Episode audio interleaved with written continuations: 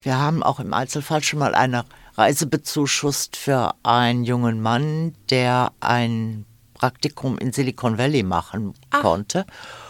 Und Krass. da fehlten also auch noch ein paar Euro. Und das war ja auch eine Gelegenheit, dem jungen Mann den Weg in die Zukunft ein bisschen zu erleichtern.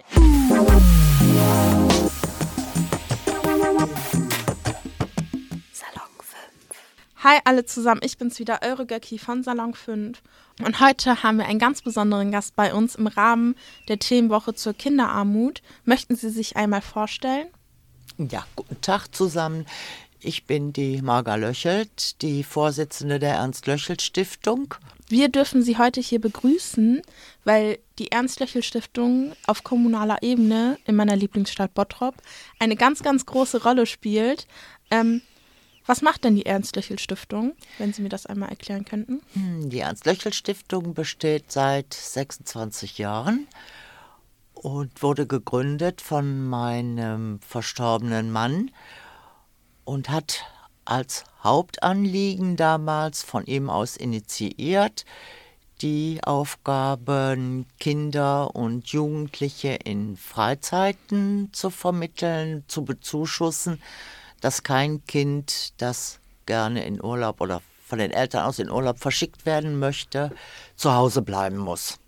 Ich habe damals bei der Arbeiterwohlfahrt gearbeitet und es waren sehr viele Kinder, wo die finanziellen Möglichkeiten der Eltern trotz städtischer und Landeszuschüsse nicht ausreichten, die Maßnahmen zu finanzieren und die blieben auf einem hohen Eigenanteil sitzen und das haben wir dann über diese Stiftung versucht zu schmälern.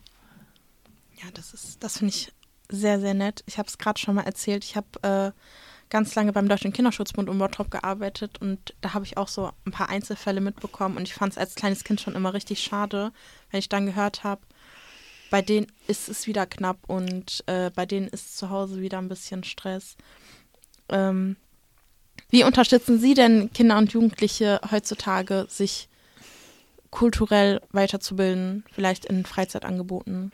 Mhm, an den Zielen der Löchel-Stiftung hat sich nichts geändert. Wir finanzieren also weiterhin Ferienfreizeiten, Klassenfahrten, die von Organisationen aus angeboten werden, also keine Familienfreizeiten, die die Eltern nur alleine mit ihren Kindern unternehmen, sondern Jugendgruppen werden finanziert. Haben Sie in Bottrop ein paar Beispiele dafür? Ich glaube, den Familienzirkus. Den Familienzir der Familienzirkus wird finanziert. Der, das Spielmobil für Kinder, die hier in Bottrop bleiben müssen, die nicht fahren können. Mhm. Jetzt während der Corona-Pandemie sind ja sehr viele Freizeiten ausgefallen beziehungsweise gar nicht leider. erst geplant worden. Und die haben wir dann, so gut es ging, hier über Ort finanziert. Und mhm. dazu kommen natürlich auch einmalige Beihilfen für Eltern, die Probleme haben, Bekleidung anzuschaffen oder Kinderbetten oder PCs. Als jetzt die ganzen Schulen umgerüstet wurden, lief das auch sehr schleppend an. Ja. Und es gibt immer Einzelfallentscheidungen, die finanziert werden können auf Einzelantrag. Wir arbeiten da auch sehr eng mit dem Jugendamt zusammen. Und wenn denen in Familien besondere Notlagen auffallen, springen wir natürlich auch ein. Das ja. geht auch relativ zügig und unkompliziert. Und wie oft passiert das, dass Sie da so einen Einzelfall haben? Ja, äh, wir haben im Jahr ungefähr 150 bis 200 Anträge die natürlich dann im Einzelfall entschieden werden. Der Geschäftsführer hat Richtlinien vom Vorstand aus vorliegen. Da haben wir Festbeträge, Höchstbeträge vorgesehen und alles, was darüber hinaus entschieden werden muss, weil die Grenzen überschritten sind, die werden dann vom Vorstand in Sitzungen beratschlagt. Dazu gehört dann zum Beispiel eine Delfintherapie oder ein Spezial behindertengerechtes Bett für ein Kind, wo, das wir mit 6000 Euro im Einzelfall bezuschusst haben, das die Krankenkasse nicht finanziert hat, aber wo die ärztlichen Gutachten entsprechend ausfielen, dass das für das Wohlergehen des Kindes förderlich wäre. Wir haben auch im Einzelfall schon mal eine Reise bezuschusst für einen jungen Mann, der ein Praktikum in Silicon Valley machen Ach. konnte. Und da fehlten also auch noch ein paar Euro. Und das war ja auch eine Gelegenheit, dem jungen Mann den Weg in die Zukunft ein bisschen zu Das ist ja erleichtern. eine Investierung in, in die Zukunft. Haben Sie in der Regel noch Kontakt zu den Leuten, denen Sie so eine Unterstützung bieten? Ja, Und doch, Sie, also eigentlich Ja, also schon. vor allem auch jetzt mit dem Ferienzirkus. Ich glaube, Sie sind wahrscheinlich auch da und schauen sich das an und sehen, sehen, wie die Kinder da rumlächeln. Ja, Ferienzirkus besuchen wir. Wir haben also sehr guten Kontakt auch zum Rollmops, also zum Spielmobil. Die freuen sich auch immer, wenn ich da vorbeigucke. Die ehemaligen Kollegen kenne ich ja auch noch gut. Und dann bin ich zu Rottows Hof zur Reittherapie und ja. unterhalte mich da mit den Kindern und back mit denen Stockbrot. Also wir haben schon sehr persönliche Kontakte auch zu Einzelnen. Ach, das ist ja richtig familiär. Das ist ein sehr Ja. familiäres Ja, Verhältnis ich eigentlich. Das sehr Wir schön. bekommen auch Ansichtskarten aus den Ferienfreizeiten, wo die Kinder sich dann nochmal ausdrücklich bedanken, dass es so schön ist, dass sie froh sind, mitgefahren zu sein. Doch, das macht schon Spaß. Das kann ich nachvollziehen.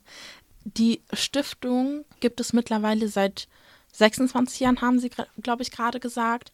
Hatten Sie denn mal einen persönlichen Schlüsselmoment, wo Sie gesagt haben, wir haben dieses Projekt gefördert oder den Einzelfall gefördert und danach war ich sehr glücklich oder da, da habe ich, also dass sie das echt mitgenommen hat? Das Highlight für mich war eigentlich die Bezuschussung der Fahrt nach Silicon Valley, weil das so auch in die Zukunft hinausgeht. Der junge Mann äh, hat wohl sein ganzes Leben davon, äh, seine Vorteile und zehrt davon. Und entscheidend auch war die Reaktion der Eltern auf die Bezuschussung dieses Betts für das schwerbehinderte Kind. Die haben sich dermaßen gefreut und haben auch angerufen und sind bei Herrn Griesdorn vorbeigegangen, haben sich nochmal bedankt. Das sind also schon so Highlights. Das geht dann über die äh, Bewilligung von Bekleidungspauschalen oder Schreibtischen doch hinaus. Wenn man sich jetzt mal zum Beispiel diesen Jungen vornimmt, der sein Praktikum bei Silicon Valley gemacht hat, der wird ja da hingehen und der wird gefragt, woher kommst du? Und irgendjemand, und dann wird er sagen, Bottrop. Und dann sitzt in, in den USA irgendjemand an seinem Laptop und wird gucken, wo liegt Bottrop, was ist das für eine Stadt, wie kommt das? Also, wenn man da weiterdenkt, ich finde das, also das fasziniert mich voll. Na, und das sind dann immer diese Einzelfallentscheidungen, die wir dann berücksichtigen. Und da spielt unser Vorstand also auch mit. Da sind wir auch großzügig, weil äh, ist was anderes. Da ist also mehr Sinn und Zweck hinter, als wenn wir nur so kleinteilig denken. Wir finanzieren auch die Clownsvisite. Ja. Da habe ich jetzt letztens bei meinem Physiotherapeuten auch eine große Spendendose gesehen. Und die machen also auch sehr gute Arbeit, dass die Kinder sich im Krankenhaus nicht so einsam und verlassen fühlen und ein bisschen aufgemuntert werden. Ja. Und das geht also alles eigentlich auch in die Richtung, nicht nur materielle Hilfen zu leisten, sondern den Kindern auch ein bisschen Lebensfreude zu gewähren. Und dazu zählt für uns dann auch die Finanzierung von Delfintherapien. Die übernehmen wir auch anteilig zu den Kosten, die die Eltern sowieso tragen müssen, weil die Krankenkassen die auch nicht finanzieren. Aber es geht den Kindern eigentlich wesentlich besser, wenn sie nach diesen Maßnahmen wieder zurückkommen. Sie können sich besser bewegen, sie können sich besser artikulieren und das macht also dann schon Spaß und Freude, da zu sehen, wie es den Kindern eigentlich viel besser geht. Ich hatte einen Nachbarn, der hat auch eine Delfintherapie gemacht und wir haben das da auch mitbekommen, wie gut es ihm danach ging. Und mittlerweile ist er, glaube ich, auch schon 16, 17 Jahre alt, ist auf einer normalen Schule, was vor zehn Jahren nicht der Fall gewesen wäre. Ähm, ja, wie gesagt, sowas macht mich immer glücklich. Und ich danke Ihnen auch, dass Sie solche Fälle unterstützen. Das ist nicht selbstverständlich. Andere Leute, die das, die die Möglichkeit haben, tun das nicht. Ähm, Im Rahmen unserer Themenwoche zum Thema Kinderarmut habe ich herausgefunden, dass die Kinderarmutsrate seit Anfang der Pandemie stark gestiegen ist. Ähm, haben Sie das mitbekommen, dass der Andrang oder der Anspruch auf die Unterstützung durch eine Stiftung mehr geworden ist oder sagen Sie, bei uns im Rahmen ist eigentlich alles gleich geblieben? Die Anträge auf, wie das früher im Sozialhilferecht hieß, einmalige Beihilfen haben sich erhöht. Also die Kinder werden, konnten ja nicht in die Ferienmaßnahmen fahren. Äh, die Eltern haben wenig Geld zur Verfügung grundsätzlich, weil ja auch die Inflationsrate so gestiegen ist, die Ausgaben sind gewachsen. Und da fehlt es dann an allem. Und da haben wir schon gemerkt, dass die Anträge auf Bekleidungsbeihilfen, auf Fahrräder zum Beispiel auch, damit die Kinder mobiler sind, äh, angestiegen sind. Die, die, die Fälle sind also wesentlich mehr geworden. Und wie viele Anträge haben Sie mehr bewilligt oder haben Sie mehr Anträge bewilligt oder hat sich das eher umgeschoben? Wir haben ja gerade schon darüber geredet, dass Anträge sich ein bisschen umgeschoben haben durch die ausgefallenen Klassenfahrten. Haben Sie trotzdem mehr Anträge, die Sie bewilligen oder ist das eher gleich geblieben? Mhm. Weil eine Klassenfahrt ist ja auch schon sehr kostenspielig. Die Anzahl der Anträge ist relativ gleich geblieben. Äh, die Summen, die wir ausschütten in jedem Jahr, das sind so 50, 60.000 Euro, die sind geblieben. Da hat sich also nichts verändert. Das ist also die Summe, die wir eigentlich in jedem Jahr zur Verfügung haben. Ja, ich bin ja gerade auch im Bewerbungsprozess für mein Studium und eine Ausbildung. Ähm, und da steht auch in der Bewerbung ganz oft äh, für, die, für den Erwerb dieser Ausbildung oder für die Übernahme ist ein Führerschein erforderlich, wenn man vielleicht einfach während der Arbeitszeit viel fahren muss. Das stelle ich mir sehr unangenehm vor, wenn man dann sagt, ja, ich habe keinen Führerschein, wenn meine Eltern. Also ich würde meinen Führerschein gerne bezahlen, dafür bräuchte ich aber einen Job und für meinen Job bräuchte ich einen Führerschein. Ja. In diesem Spezialfall, wenn die wenn der Führerschein Voraussetzung ist, um einen Job zu bekommen mit anschließendem Festvertrag, mhm. würden wir natürlich auch den Führerschein bezuschussen. Ja. Also Anträge zu stellen lohnt sich auf jeden Fall. Mhm. Äh, auch in jedem Bereich. Äh, wir sind da sehr erfindungsreich, wenn es darum geht, Jugendliche zu fördern, sei es jetzt Mobilität oder auch kulturell. Da stoßen Sie bei uns im Vorstand immer auf offene Ohren. Haben. Sie ja vielleicht auch gemerkt jetzt mit der mit dem Flug nach Amerika ja, genau. oder das behindertengerechte Bett. Da sind wir also sehr flexibel. Ja. Ich hatte gerade über äh, kulturelle Aspekte bei Jugendlichen gesprochen. Ich glaube, da ist auch ganz oft sowas wie ein Musikunterricht oder der Fußballclub oder sowas eine ganz große Rolle.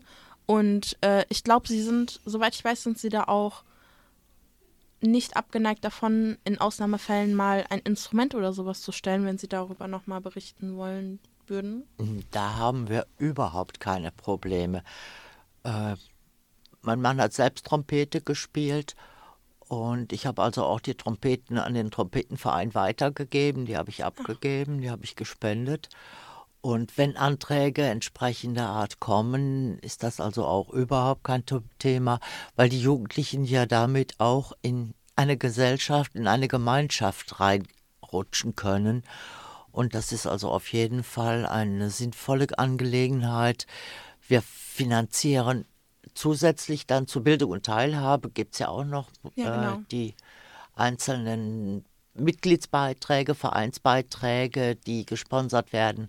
Aber wenn das darüber hinausgehen sollte, finden Sie bei uns auch immer offene Ohren. Ich bedanke mich für das Interview. Mehr über die Ernst-Löchel-Stiftung könnt ihr euch auf der Internetseite gerne angucken oder durchlesen. Das ist die ernst-löchel-stiftung.de. Da findet ihr den Kontakt und alle Informationen zu der Stiftung. Es lohnt sich auf jeden Fall immer Anträge zu stellen. Jugendliche und Kinder und die Eltern haben immer ein offenes Ohr bei uns. Ich wünsche euch allen noch einen schönen Tag, ein schönes Wochenende und bis zum nächsten Mal. Tschüss.